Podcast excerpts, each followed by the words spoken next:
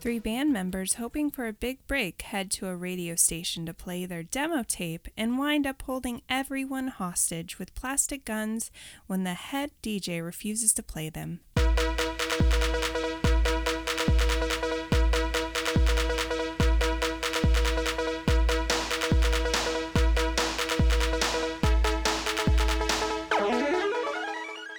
This is Ryan, And this is Ashley. and this is Ruining Ruining Our Childhood. Childhood, a nostalgic weekly podcast where a married couple rewatches and reviews our favorite 90s and 2000s movies to decide if they hold up to our adult standards. That's true. That's us. Yeah, If you don't remember, because it's been so long. My name's Ashley. and I'm Ryan. And we're back with season three, baby. Yeah, bringing you the episode we promised you in October. Yeah, if you haven't noticed, at this point you should because you clicked on the episode. Mm-hmm. It says the episode title on there. Yes. It's Airheads, Yes. infamous Airheads. And we cannot start this episode without thanking the person that bought us the DVD, and that's Santos Mm-hmm. From 88 Miles Per Hour podcast. Yes. friend of the pod. He was so gracious, sent us a package, mystery mm-hmm. package, and it was this movie. And of course, he sent it like a month and a half ago, I think. Yes. And we were just starting to go on our break. So we apologize that it took this long to record this episode. But, you know, life. We're here. Yes, we're here, we're doing it, and we're so excited Yes. That we are finally doing this episode. And if you guys don't know what we're talking about, and this is one of your first episodes you're listening to, months and months ago, mm-hmm. seems like years, Yes. we we had the loser bracket and our polls, mm-hmm. and one of the movies was Airheads because it was on Hulu, Yes, it was. and that's why we picked it. It was an early winner, too. Yeah, It was like a round one losers bracket winner. yeah, and we went to go watch the movie, and it was no longer there, and apparently it was nowhere to be found No. anywhere. I think Amazon had a Blu-ray DVD for three hundred dollars. It did. And we are not that dedicated to Airheads. No, we're not. There's But- no movie I would pay $300 for. Yeah, no. So we are here doing it. Thank you again, Santos. You're the best. You are the best, sir. We really appreciate you sending this to us. Yeah. What do we do now? I don't know. It's been so long. The first thing we do is we talk about the movie and when it came out. And also, let's give everybody a heads up. This is season three. We are maturing with age. Mm-hmm.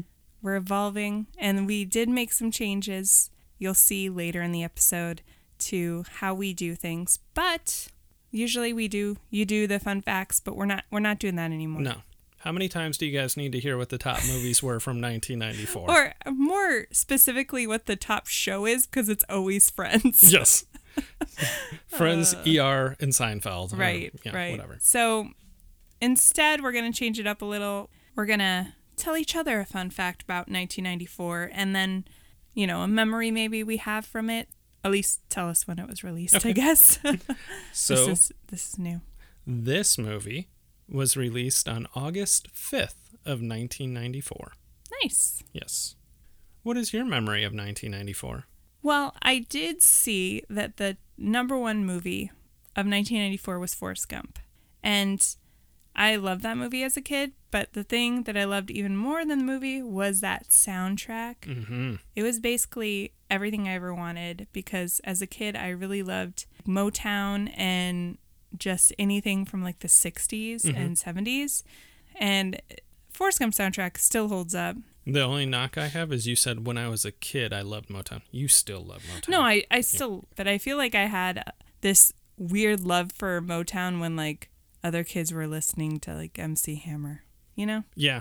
Because you know your parents influenced a lot of your early music. For Right. me, it was listening to the Beach Boys. Mm-hmm. Like same. Yeah. I mean, that was part of it too, Yeah. Um. which I believe there is a Beach Boys song on the soundtrack. I could be wrong. Ooh. So obviously, because that Forrest Gump, you know, is over several decades, there's like Elvis Presley, uh, Wilson Pickett, Rooftops, Joan Baez. So there's, you know, just a great mixture of music. It's definitely a good soundtrack for sure. Yeah. Yeah. And I a great enjoyed it. movie. I love it. I know, like, over the years, especially probably in the 2000s, people they're too cool for stuff that's like overly sentimental. Mm-hmm. And I just remember people going like, "It's not a good movie" because they're it, it is a little cheesy at times, right? And Yeah. just the whole concept of it, but it's still a delightful movie that I love to rewatch. Yeah, for sure. What's your memory? So my memory, this actually occurred a mere seven days after this movie was released, mm-hmm. and that was on August twelfth of nineteen ninety four. Major League Baseball went on strike. Oh, It was especially crappy for me being a Cleveland Indians fan because we were good for the first time in 40 years. of course. it resulted in the World Series being canceled. The strike ended on August 2nd of 1995. The cause of it was the collective bargaining agreement had expired and the owners wanted a salary cap. Sure. So you could not spend over this amount of money, which they have in basketball, they have in football and hockey. Mm-hmm. Baseball to this day does not have a salary cap, which is why the Yankees can just go buy anybody and the Dodgers. Right. So there was also a lot of guys chasing records. Like Matt Williams was running down the home run record. Tony Gwynn was possibly going to hit 400. Nobody's ever hit 400 since then. Uh, Barry Bonds and Mark McGwire broke the home run record. Right, right. I remember that. Yeah. So it was a bummer. Yeah. Yeah. So I don't remember them going on strike, but I do remember the Barry Bonds and what's his face. Oh yeah, that was a couple years later. Oh, Which is that was the big thing was it took them a few years to get fans to really come back right. because a lot of people were mad. The fans were bummed. You took away our World Series. So and they didn't really come back until Mark McGwire and Sammy Sosa had their home run chase. People don't like things being taken away from them. No. you know? mm-mm. And there's been obviously a couple sports that have had some lockouts since then. Basketball had a short one. Football had a real short one that didn't affect the season at all. But hockey lost an entire season because of mm-hmm. it too. So Neat. labor disputes. if you came for a movie podcast and we're talking about labor disputes in Major League Baseball, then you're going, what What is happening in this podcast? This is my first episode I'm listening to, and I'm just going, who are these people? and Why are they talking about sports? And why is this episode called Airheads? which I don't think has any reference to sports in it, if I can remember correctly. Maybe somebody wore a baseball. c- It does. Oh, okay. Well, Mm, let's yeah, not no, spoil no, it. No, Mm-mm. So now we usually talk about what's like your memory of this movie or what's something you remember Mm-hmm. from this specific movie and what's something you remember. I didn't see this in theaters, but a couple weeks ago we watched the last blockbuster documentary on Netflix. Yes. And they were talking about how when you would go into Blockbuster, the staff would mark movies like this is so and so's favorite, staff favorites. That's how I came across this movie. Oh. Was I it was not Blockbuster though, it was Hollywood Video. uh-huh. and they had the staff favorites section. I had never seen this movie, but it was a couple years after it came out, so I was very aware of who Adam Sandler was. So that's what kind of got me to rent it. Mm-hmm. Was this section that I had never heard of and a movie I'd never heard of, but then it had Adam Sandler. I had a similar thing where after like Billy Madison and Happy Gilmore had come out and I feel like my brother was looking for more Adam Sandler content, you know. Mm-hmm. So this was definitely something I feel like we rented afterwards. I do remember watching this movie a couple times, but I do have a vague idea of what this movie is about because I just read the summary, so that jolted my memory. I knew it had something to do with like a radio station, and I forgot that it was like a hostage situation.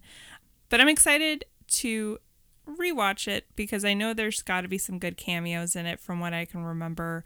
Because this is an Adam Sandler movie, I'm expecting some like SNL type people. Mm-hmm. I'm definitely hopeful for that and some some good dated references. Oh yeah, Yeah. probably a lot. Did you own this movie? I don't think we did.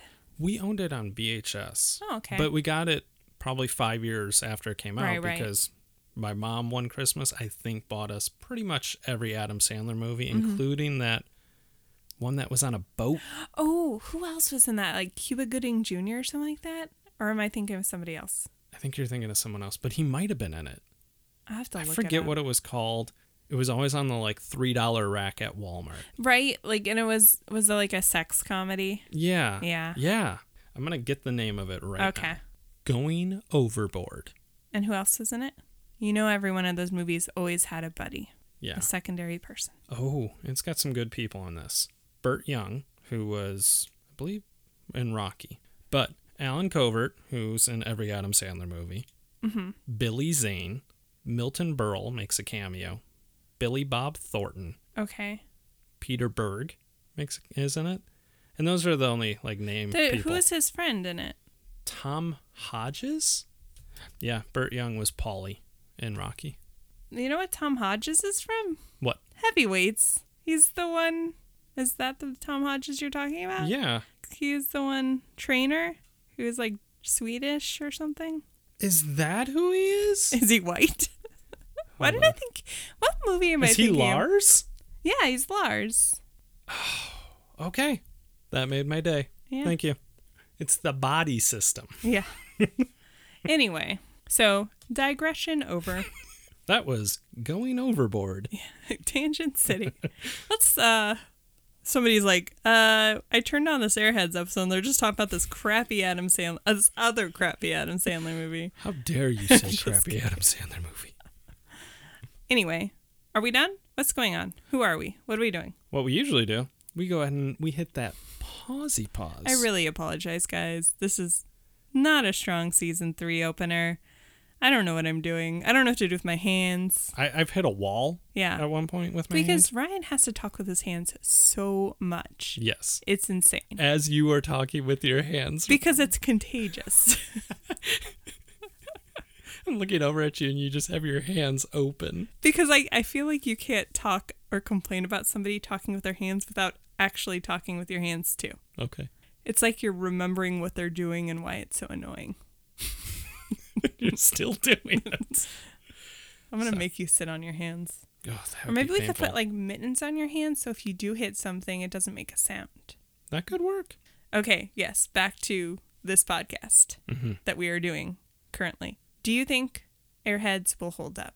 I'm gonna say yes. I think it's gonna be very funny, and I think it has a decent plot, as you recapped in the plot summary. So I'm pretty hopeful. But what about you? I'm a little worried it's not going to hold up because just in our history of watching movies that are about slacker guys, Mm-hmm. there's always, especially ones made in the 90s, there's always jokes at other people's expense that probably won't hold up. So I'm a little worried about that. But I think what will save it is the fact that the cast is who they are. So I think I, I think it will hold up, but I'm I'm on the fence to be honest with you. Okay. So are we done? Call Well- it a day? We're there's nowhere that you can stream this, Right. as we've talked about ad nauseum, Unless they change in the last like two months. and it's possible. But we're gonna go ahead and hit that pausey pause Mm-hmm. and go watch this DVD. Yeah. And it's gonna be amazing. And I hope there's awesome trailers. You know? I hope so. It's probably going to be like one of those DVD trailers that it's like about DVDs and how awesome DVDs are.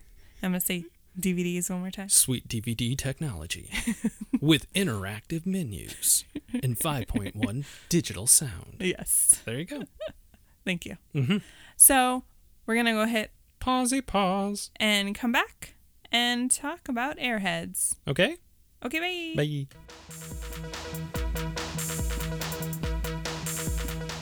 Okay, and we're back. We just finished watching Airheads, and we're going to go ahead and break down our movie with our categories. Like we always do. And our first category is called Well, Hello There, Well, hello there. where we talk about any cameos of famous or recognizable actors or actresses that we forgot were in the movie, and there was a crap load. There was so many I totally forgot about half Yeah, the people that were in this movie. for sure. Uh, who was the first one that you noticed? Well, first we'll talk about the main cast, of course. Uh, first person is Brendan Fraser.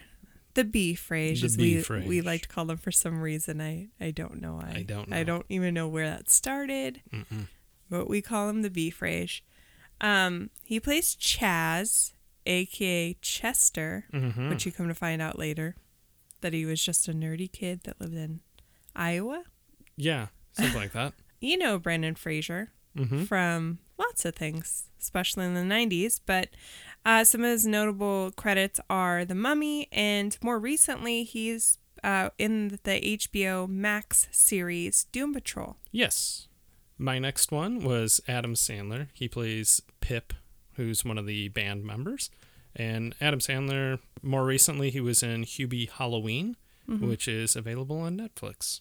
Um, my next one is Steve Buscemi. Mm-hmm. He plays Rex, who kind of fills out the trio of what was the band's name? The Uh, Lone Rangers. yes, because that's a reoccurring joke in the movie. Mm-hmm. He is most notably from Fargo, the movie, Mhm. and obviously a lot of other things, especially Adam Sandler movies. And more recently, he was in The King of Staten Island. which was a very good movie with uh, Pete Davidson. Yeah, I liked it. Moving more to just the cast of the movie, uh, my first one was Joe Mantanga, or Tanga Tagna, Joe Mantanga. I couldn't tell you, man. I I want to say like I read it like magenta, Uh huh. and I want to say it like he would. Mantanega. No, I want to say Mantanega, and I'm like, no, I'm adding too many words. Yeah. Anyway, I He- digress. He plays Ian the Shark. The first thing that I remember him from was the movie Baby's Day Out. okay. Uh, but he's more famous for being on Criminal Minds, Mm-hmm. and also I loved him on The Simpsons as Fat Tony. Yeah, he's Fat Tony. Yeah, His voice is very recognizable to me as only Fat Tony. exactly. Most distinguishing voice in this movie. Yeah. Mm-hmm. Um, my next one is Amy Locane. Mhm. And she plays Kayla, who is Chaz's girlfriend.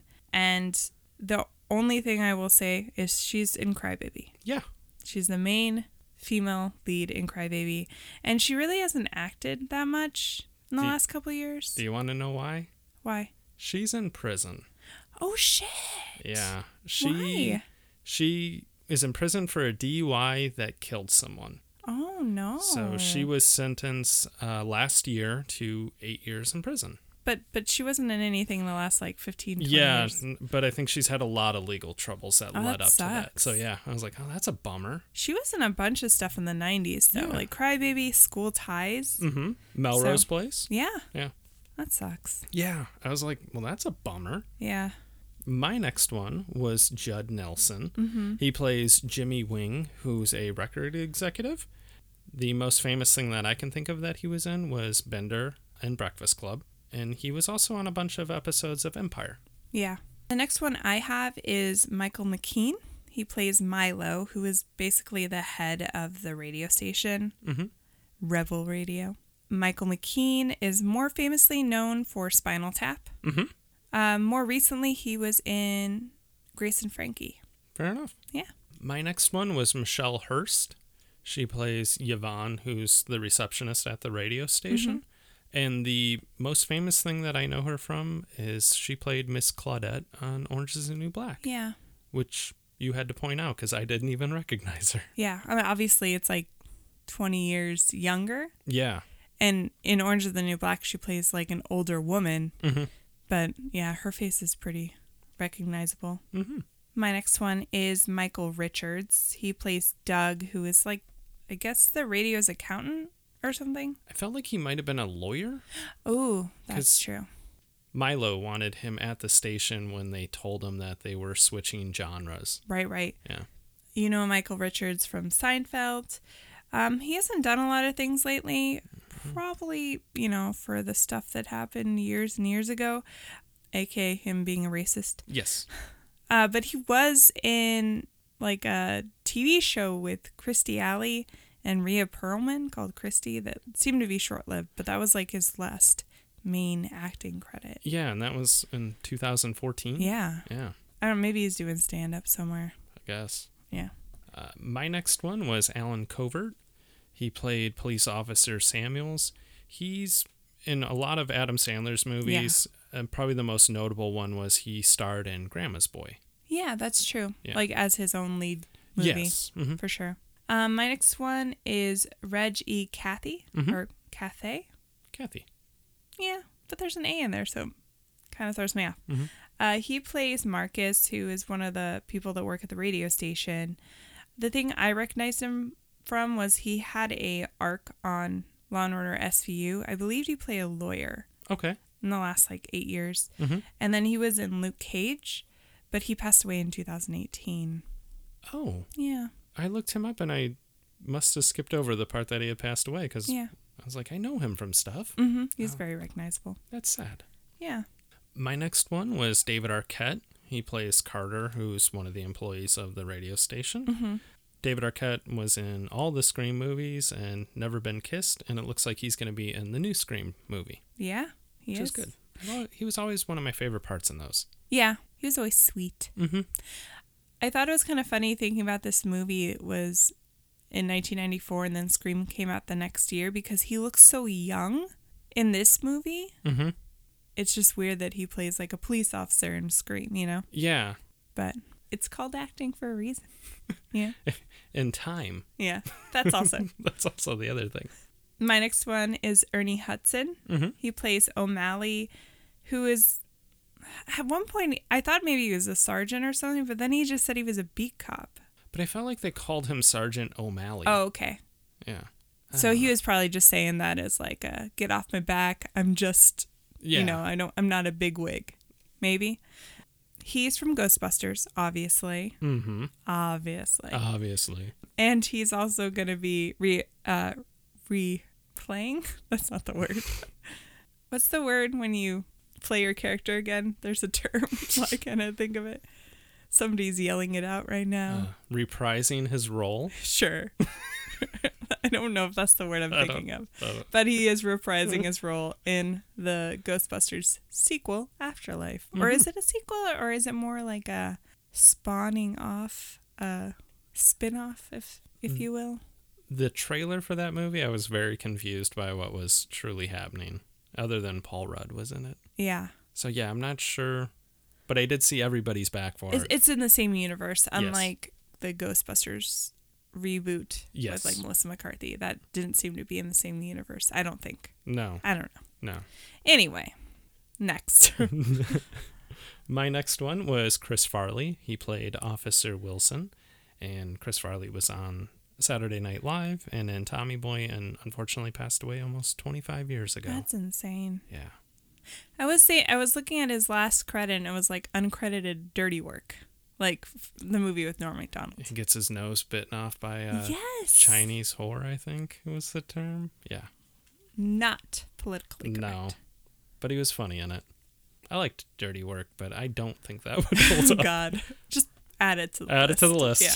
I love Norm MacDonald. Same. Marshall Bell is my next one. He plays Carl Mace, who is basically like the SWAT team leader. Uh huh. He's been in a bunch of stuff. The thing I know, I remembered him from was Starship Troopers, but he he's definitely one of those guys that has like a military or cop face. Mm-hmm. So he plays a lot of those roles. Yeah. Yeah. Once you said Starship Troopers, I could place him. Yeah, My next one was Mike Judge. He does the voices for Beavis and Butthead, which is true. probably what he's most famous for. I just put Beavis and Butthead make a cameo. I didn't even put Mike Judge. Mike Judge. Yeah. And uh, Office Space, King of the Hill, all those things. Yeah. Yeah. Rupert is audibly sighing, Uh, "Welcome back, guys." yep. Where you Yep. can hear Rupert and Quinn in the back, just Rupert's telling doing us, whatever. speed it up, guys. Let's Yeah. go. My last one. I mean, there was quite a few musical cameos, Mhm. um, but my last one is Kurt Loder, Mhm. obviously famous from MTV, Mhm. MTV News mostly. He's like the adult. Yeah. There was a joke. Who, what show or movie made a joke that Kurt Loder was like the adult dad of MTV? I don't know. I don't know, Oh. but yeah, he's he was there as himself. Yeah. He So- was like the main journalist for Yeah. MTV. He was like the legit person, Yes. you know. Yeah. Um, my last one, and then I'll mention some of the musical people, was Harold Ramis. Mm-hmm. He plays Oh, Chris yeah. Moore, who was a alleged Capitol Records executive. Uh, and Harold Ramis was in Stripes, Ghostbusters, and his last credit was Year One. He passed away uh, seven years ago. Oh wow. Yeah, I felt like it was like two. yeah. No, time flies. And I'll just mention uh, White Zombie performs in the movie. Yes.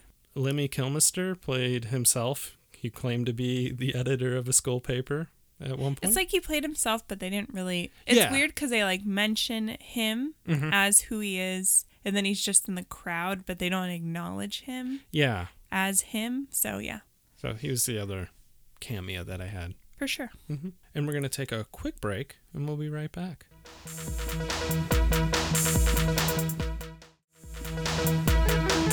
Okay, and we're back.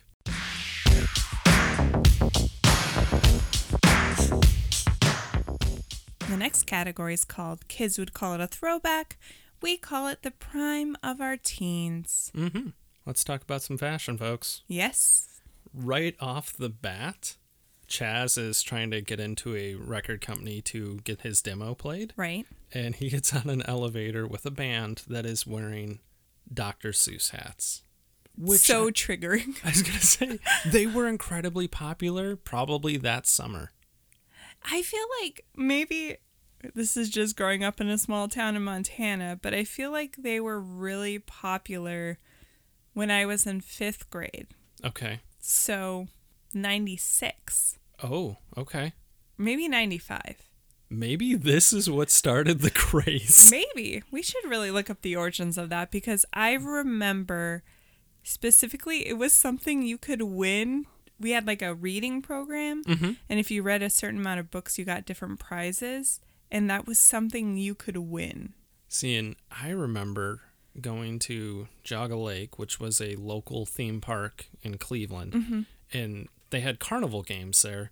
And one of the prizes you could win was a Dr. Seuss hat, but they had like the local sports team logos on it. So they had a Cleveland Indians one, and I wanted it so bad, and I couldn't win it. Made me sad. Mistakes were made. Mistakes were made, but hey, I'm owning it. Yeah, that's I true. never had one, but it's not because I didn't want it. There's a lot of glorious hair yes. in this movie. Uh, Brendan Fraser's hair is beautiful. Mm-hmm. Uh, Steve Buscemi's hair is. Is it weird that I want to take a screenshot of his hair and take it into the hairdressers because that's the kind of sh- like shaggy look I kind of want.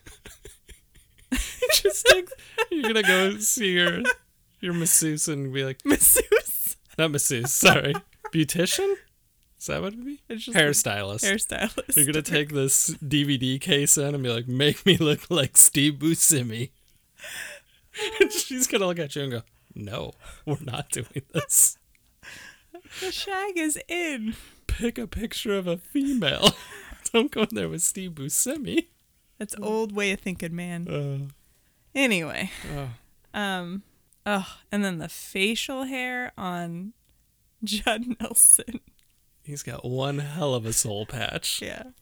It's horrible. It's just, it seems like they're like, let's give the douchier guys really sh- shitty hair because even uh, Michael McKean's character Mhm. has that tiny little Ponytail. ponytail Mm-hmm. that that Rex tries to pull off his head, which was hilarious. When I saw Judd Nelson's soul patch, it made me think of Girls Five Eva that we were watching the other night, and Stephen Colbert's goatee that Yeah. he has is just insane. It's a pretty funny show. It really is. Did you have anything as far as fashion? That The only other thing was Adam Sandler at one point was wearing a crop top, but also he pulled it off. he pulled it off. He did, Yeah. yeah. But that was all I had. Same. I mean, it was a bunch of mid '90s rockers look, Yeah, and they all pull it off. they do. Yeah. How about dated references? I did see at the very beginning, um, Steve Buscemi's character works at a toy store, Mm-hmm. and Adam Sandler. They go back to their apartment, and he busts out a toy from the Incredible Crash Test Dummies, which were pretty popular. They were. Yeah. I remember that. Yeah. And then they had a Stretch Armstrong, Yes. so that was pretty sweet. Mm-hmm. I put that just the concept of Chaz trying to sneak his demo into a record label as kind of dated because I think now in 2021 if mm-hmm. you want to get your music out there there's so many outlets that you can do you can do YouTube you can do SoundCloud and you're going to like find an audience especially if you're talented For sure. I think. I mean, Is- maybe I'm just being a little optimistic, but I think there's so many people now that are pretty big names Mm-hmm. that started that way. Justin Bieber. Justin Bieber, Yeah. Billie Eilish. Yeah. You know, like It's definitely, I agree with you. It's a dated reference Yeah. because of the avenues are so different now. yeah. Yeah. Oh, I had one more. Oh, sure. When uh, Chaz, Rex, and Pip go take the radio station hostage, they put together a list of ransom demands, and one of them was naked pictures of Bea Arthur. Yes. Because they're trying to convey that they might be insane because all they really want is their music to be played on the radio and then possibly get a record deal because they're so amazing, right? Yeah. And then they're like, let's make an insane list of demands because then they'll think we're crazy. Mm-hmm. And then we can plead insanity. Because Yeah. they know in the end it's probably not going to end very well for them as far as like, they're not going to walk free. No, no. And yeah, the list was just bizarre, but also they wanted it to take time for them to come up with the items. So Right, that- right, right. Yeah. They're they're not insane. They're actually very intelligent with the idea of that. Eh, Sometimes. Yeah. They didn't mention Marky Mark. Mm-hmm. Or was Harold Ramis's character. Yeah. And yeah, he was like, You'll be the biggest thing since Marky Mark and the Fun- Funky Bunch. Yeah. Let's move on to offensive jokes. The only ones that I had was just a couple times they used the R word. Yeah. And it was I think twice. Yeah, there was a couple of things that I felt like there was parts of the movie that were improv almost mm-hmm. because there was things like flying out into the script basically that seemed to be insults, but they just happened so quickly that I couldn't even like register them, and it wasn't like a main part of the plot. Or Yeah. No, Um, I wrote down some of those amazing insults. Would you like to hear a couple? sure, I believe all of these were said by Brendan Fraser. Shut up, dick smoke. what? You look like half of a butt puppet. Sure. And the other one I had was, you shit witch. I feel like I said this the other day, but anytime there's an insult that I don't recognize as like a a term that we used in society, I'm just like, did the the writers from Are You Afraid of the Dark write this? Because they're always making up crazy ass insults. Yeah. You almost wonder if they had like darts and they just had words on the wall and they threw the darts at it and they're like, put it together. Shit witch. Boom. Stop trying to make shit, shit, shit witch a thing. It's not. I can't even say shit witch. That's almost like a tongue twister. It really is. Yeah. Yeah. So there was a part where Susie, who I don't even know what she does. There's there's a lot of people in the radio station. They don't actually explain any of their jobs because it really isn't needed as far as the plot goes. But when they find out that the radio station is changing from hard rock to easy listening, mm-hmm. she just quietly says all those blowjobs for nothing because she's gonna lose her job. Yes. So it's like this just blink and you miss it. Sexual harassment, like she's been having to give Milo blowjobs, Yeah. and it's just not even a a thought in anybody's mind, No, it, and it's just horrible. there was no reaction to her saying it. no, it's No. just part of the Yeah. world, I guess. Yeah. Did you have any other ones? Not really. No. So we used to have a category that we decided to get rid of. Yeah, we would always mention technology, but after a while, it got to the point it was always there was a box TV or a box computer. So we're just going to put the technology in this category, and we're only going to talk about it if it was unique or something new to us after 88 episodes of Right, doing this right. podcast. Yeah. Yeah. Something we decided to change for season three. But for all you listeners that have listened to every single episode multiple times, maybe, you know, because you love us or whatever, um, you might notice that it's missing. Yes. But I didn't really have any technology to talk about other than we we called it with the commercials and the trailer yes. um, on this DVD. Yes, the DVD trailer that it was a collection of Fox movies, I Right. think, and they were going through their features, which was unbelievable features, cutting edge 3D menus, What what are their features was unbelievable. unbelievable, alternate endings, then randomly get into it flashed onto the screen, deleted scenes, and lastly DVD ROM. Yep. which we're now to a point where the majority of computers don't even have a DVD drive on it. Right. So the only other one that I actually did pick up on that I don't think we've ever seen before in a movie was Claudette was playing a I said Claudette, Yvonne. Yvonne was playing a Sega Game Gear. She was. And I- later I totally wanted growing up. yeah. And later uh David Arquette's character's playing it. Mm-hmm. So yeah. There you go. Shall we move on? We shall. This is you. Oh.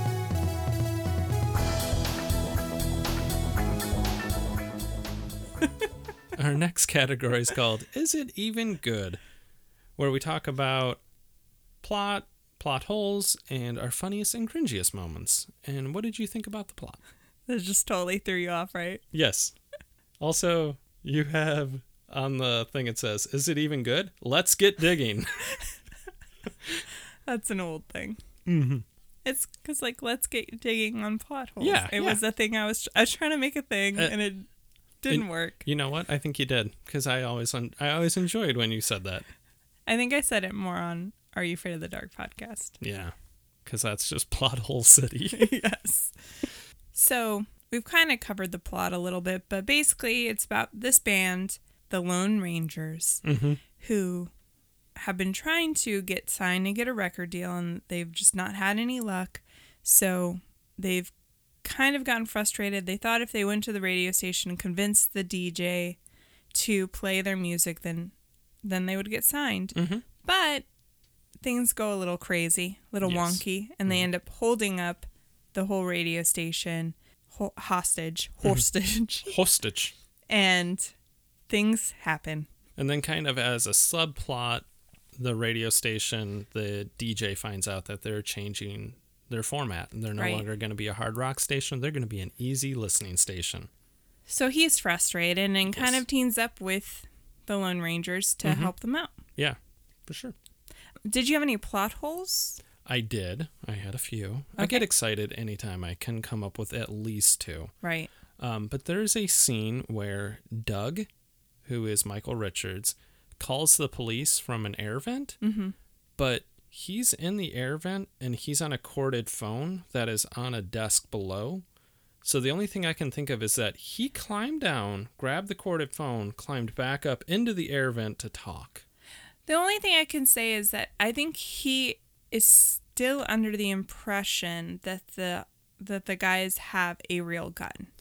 He is, but I don't get why you would like How- you have this cord and the phone is hanging. The Yeah. logistics of it don't make sense at all. That's true. No. That's very true. It's a plot hole.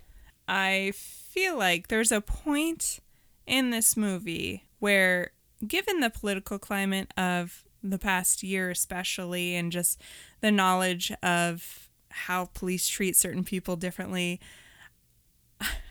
I just like sat there the whole scene where Chaz and Rex are outside just yelling to the crowd with their gun, which is fake, mm-hmm. but they're pointing at the police officers. They're doing all this stuff, and nothing bad happens to them. And I'm just like, you should be dead. Yes.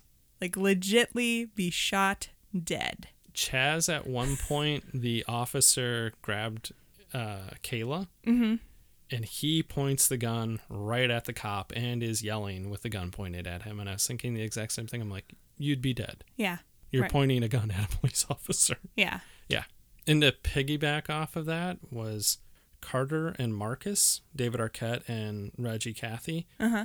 When they make an escape from the building and they run out to the police officers, David Arquette's character is like slow motion running, like he's frolicking. Right. And the officers immediately grab Reggie Cathy and throw him up against a SWAT truck and detain him. Yeah. I think that was done on purpose. I think it was done as purpose it- as well. but it's it's weird to have it in a comedy movie and then they don't like address it at all. It's just kind of there. No, the most they did was they started chanting Rodney King. Rodney King. Which even to Carter, he was just like, why? Why? Yeah. Why is that happening? Why is that happening? So Mace, who is basically like the leader of the SWAT team, Mhm.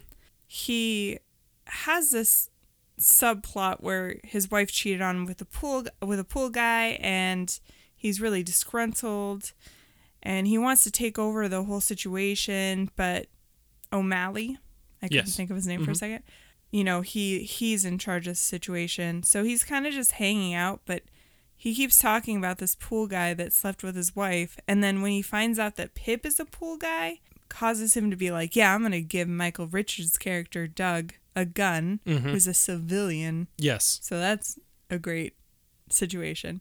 And but they never really answer the question was pip the guy was the pool guy or is it it's la there's probably a lots of pool guys That's what I was thinking was that he wasn't the guy and that there's a ton of pool guys in they Los don't Angeles. answer that question no, though. they don't. And I also feel like, in general, all this mishandling from all these different aspects of the police, Mhm.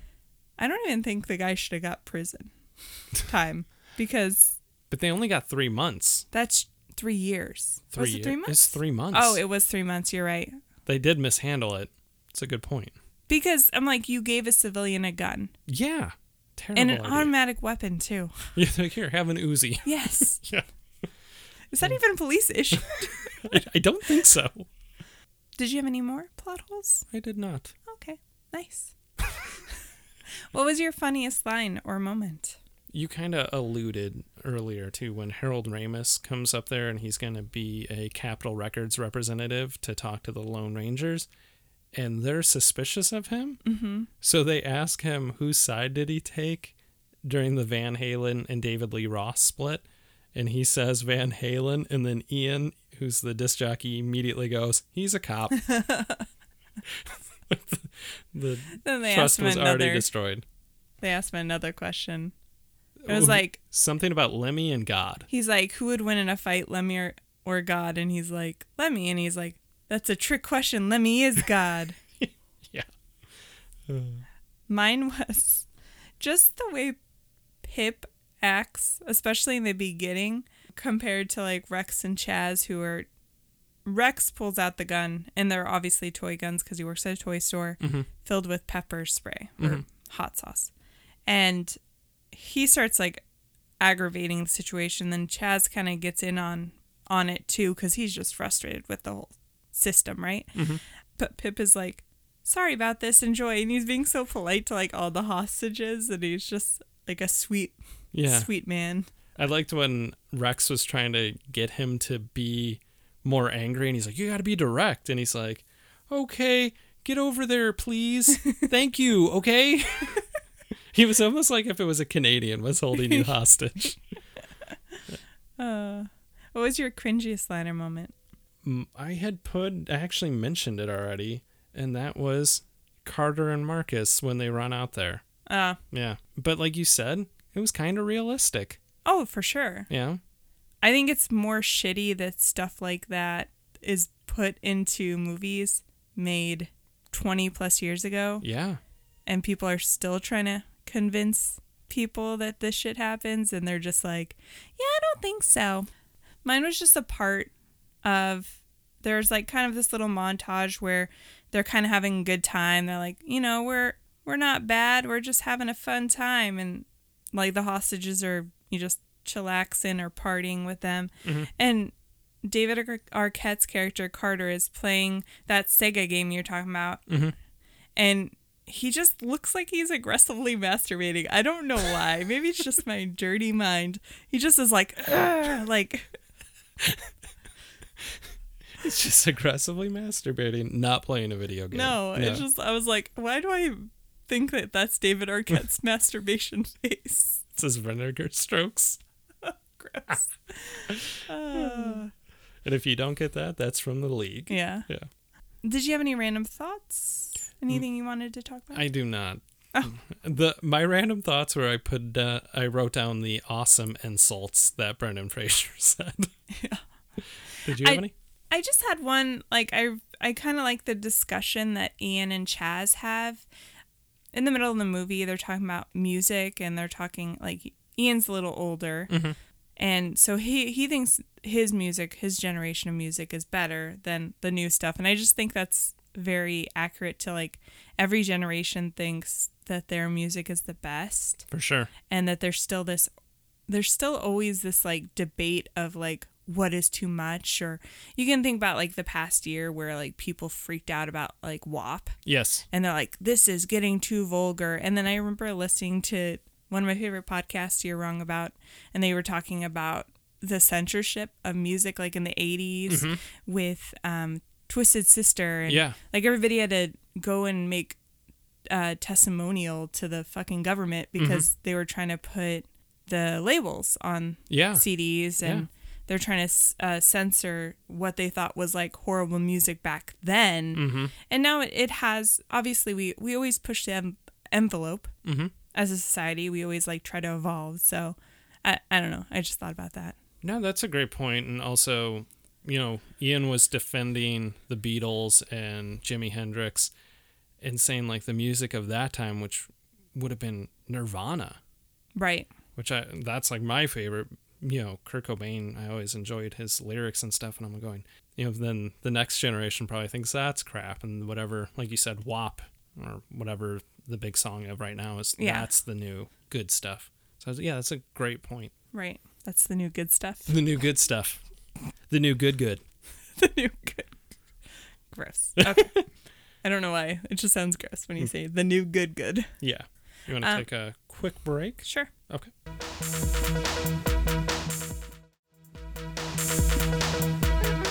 Okay, and we're back. We're going to move on to our final thoughts. And the first thing, we're going to switch it up. We're going to now discuss whether or not we think it held up first. What did you think? I think it did hold up. Mm-hmm. I think it was still a very enjoyable watch. I laughed quite a bit. There obviously there's stuff that is dated or just not great. Mhm.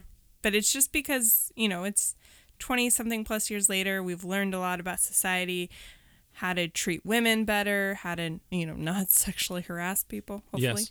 And, you know, there's certain things, insults that they use that wouldn't fly today. But I think overall the movie was enjoyable.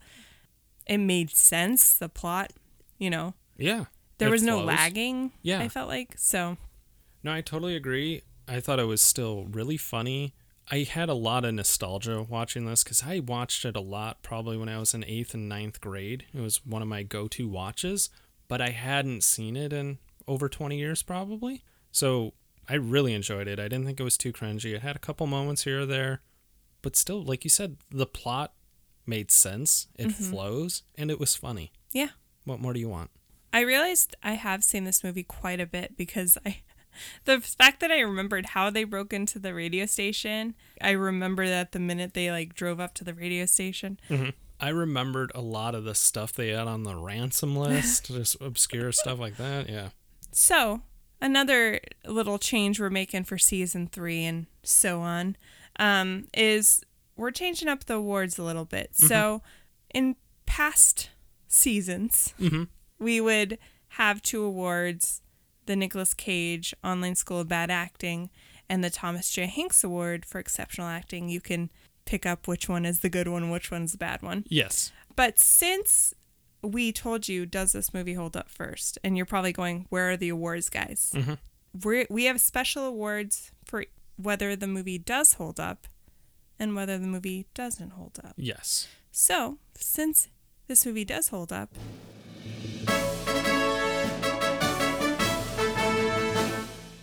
you want to announce the first award? The first award, it's the same as it always was the Thomas J. Hanks Award for Exceptional Acting. Whom did you give your award to? I gave mine to Brendan Fraser. Okay. It's it's kind of a weird thing because I've never been a huge fan of Brendan Fraser except for this movie. Yeah. Oh, scratch that. I loved Encino Man a lot, Yes, you did. Yeah. but he doesn't really have a lot of lines in Encino Man, you know. No, no, he does not. But um, I I think he was his character was good. He felt like like Chaz as a character felt like he was the only one that really really cared about his music and he he had like integrity at one point uh, Jimmy's trying to capitalize on this kind of fame they got from you know taking the radio station hostage and just wants to sign them without even listening to their music and and Chaz is like nah bro Yeah. that's not cool. I like that seems so fake and Mm-hmm. He wants to get something on his own merits. Yeah. And he says it a couple times because I think it's Rex says he wants to demand that they get a a record deal as part of their hostage demands. Mhm. And he's like, "No. yeah. We we want that because they like our music, Yeah. he- not because we're holding these people hostage." No, he's and also I love that he was driven. Mm-hmm. He's out there trying to get his music played and get noticed. He doesn't think it's just going to happen. Like, Right. he- you got to be out there trying. And I agree with you. I've never been a big fan of his, but I always loved him in this movie. Yeah. Yeah. Uh, Did you give it to him as well? I did not. Oh, who'd you give yours to? I gave mine to Joe Mantangana. God, we're we're really Joe Mantanga? yeah, sure. I don't know. I'm an idiot. I he plays Ian. He has such a great voice and I could totally see him being a successful DJ, but also I felt like he was great at helping drive the plot along and also specifically kind of the B plot with the radio station changing genres and the fact that he was like F this station and he immediately tries to help these guys. Yeah. Again, he has a him. little bit of an integrity. Yeah. He's not just looking out for himself, No. which is probably why they made him their manager Yeah, at the end of the movie. for sure. Spoiler alert. Spoiler alert. Joe Mantanega? Oh my god. You know what? I, when, whenever I want to say it, I want to just say Joe. Uh, Manganello? yeah, Same. it's like my mouth Yeah. just wants to say Joe Magnello. Yeah, I'm gonna put Alcide as my. Yeah. We apologize for butchering people's names, but we're not good at words. no, Speaking, I don't speak well. no. Mm-mm. We just have a podcast. exactly. but if you know us, you know we don't speak well hmm sometimes. Oh, do you want me to do this? Yeah, I introduced the other one. Oh. The next award is the Scene Stealing Award, aka the Stanley Tucci. And if you were a Ruiners Club member, Mhm. which you still are, Yes. pending us, we'll talk about that later. This is an award from our bonus sods, and it's the Scene Stealing Award. So Yeah, we're not giving out the Nicolas Cage if we thought the movie was good. if you can think back to some movies where we really liked the movie, it was really hard for us to pick a person that was bad. Yeah. And then we just felt like we were like, I don't know, grasping at straws, I guess. Mm-hmm. So instead of shitting on a movie that we really like, or we at least mildly enjoyed in some cases, Yes. then we're, we're just going to celebrate somebody else that was good. Exactly. Yeah. And I gave mine to Adam Sandler. Same. I will say a little bit goes a long way with the man child stuff. Yes. It was enjoyable Yeah. because it wasn't 90 minutes of him, it was more like 15 minutes of him. You realize how much he plays the same character where he is kind of a man child, but he's always very sweet. Yes. So he was enjoyable and just he had some good quips in there too. He was Yeah. funny. He was everything that you remember and always go, Adam Sandler's really funny. Yeah. This is one of those ones where you'd be like, yep, he's really funny and enjoyable. I agree with you as far as the little bit goes a long way. And uh, I just really enjoyed him in this character because he was like such a stark contrast from Rex, who is his brother, Mhm. uh, S- Steve Buscemi's character. Mhm. Am I saying Buscemi wrong too? I no, I think Buscemi. you- no, you're saying Buscemi You said Buscemi earlier. because I say it wrong half the time. you know this. You know who he is. Attic, paper towels, words I say wrong. you said it right. I know. Mark Uh, it down. Uh, anyway, but yeah, he's he's really like sweet and good natured, and I guess it just kind of goes to show you that these guys aren't like intentionally trying to hurt people. They're just you know Trying to get noticed. they're trying to get noticed, and and obviously the the situation escalates to where they can't control it. I think it probably helped them when they did go on trial. The fact that they did not go to that radio station with the intentions of taking everyone hostage. It Yeah. just kind of happened. if they showed obviously they don't show the trial or whatever but that all of the people that it- they held hostage probably were like character witnesses for them. Mm-hmm. You know? They're like they were really nice to us. Yeah. and then i'm sure like the prosecution was like stockholm syndrome.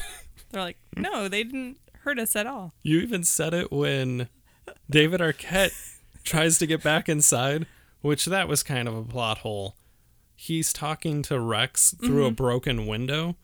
He could have reached up into the window and unlocked the door. he's not very bright No, he i think that was supposed to be like the thing was he's not a he's like a young kid he was probably like an intern at the radio Yeah. station For sure. cool bro we're done We're done. High five. that was a very light high five. Yeah. Well, I didn't want to smack into my microphone. That's true. I've already That's done not it like good for the people's for Yeah. the people's ears. Yeah. Thanks for listening, guys. And we did, as we I mentioned just a couple minutes ago, uh, we do have a thing called the Ruiners Club. We're we're working on possibly redoing it again. Yeah. We'll we'll let you know what's up. Obviously, all you guys that are Ruiner Club members, obviously it's free, so Mhm. I know you're not like going, "What the hell, man?" Because I haven't gotten any emails going, "Where, you know, what's going on?" Hey. But we'll update you on where we're at with that. It's just kind of hard lately because our schedules have changed as far Yes. as work and Mhm. yeah.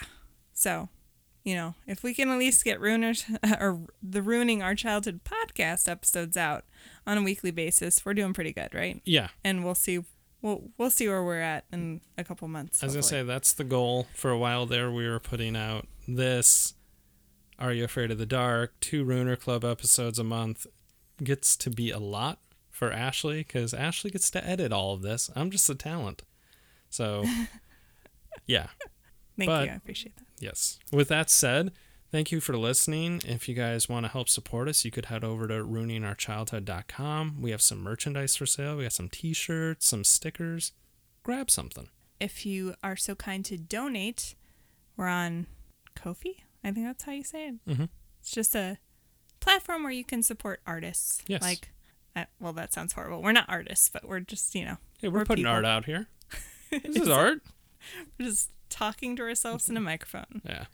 But uh, we really appreciate you guys, and we're so happy to be back. And don't forget to check out on Thursday on Instagram at Ruining Our Childhood and Twitter at ROC Movie Podcast for our poll. Yes. And we're going to have some pretty amazing picks. Eventually, we're going to do dirty work. We decided that. Yeah. Yeah. A Norm Macdonald week. Did he start in another movie? I don't think he did. Oh, Yeah.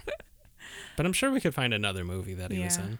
that's true. We But- already did Dr. Dolittle. Yeah. and uh, Billy Madison. And that's true. So we already did all we already did all of his movies. Uh, But we will have that up uh, this coming Thursday. right, right. Movies to be determined. Yeah, it's it's a mystery. Yes. Even to us. I was to say, we'll figure it out. We'll make a schedule and get those polls going again. Okay. So let's say goodbye. Okay. Thanks for listening. Have a great week, guys. Okay, bye. Bye.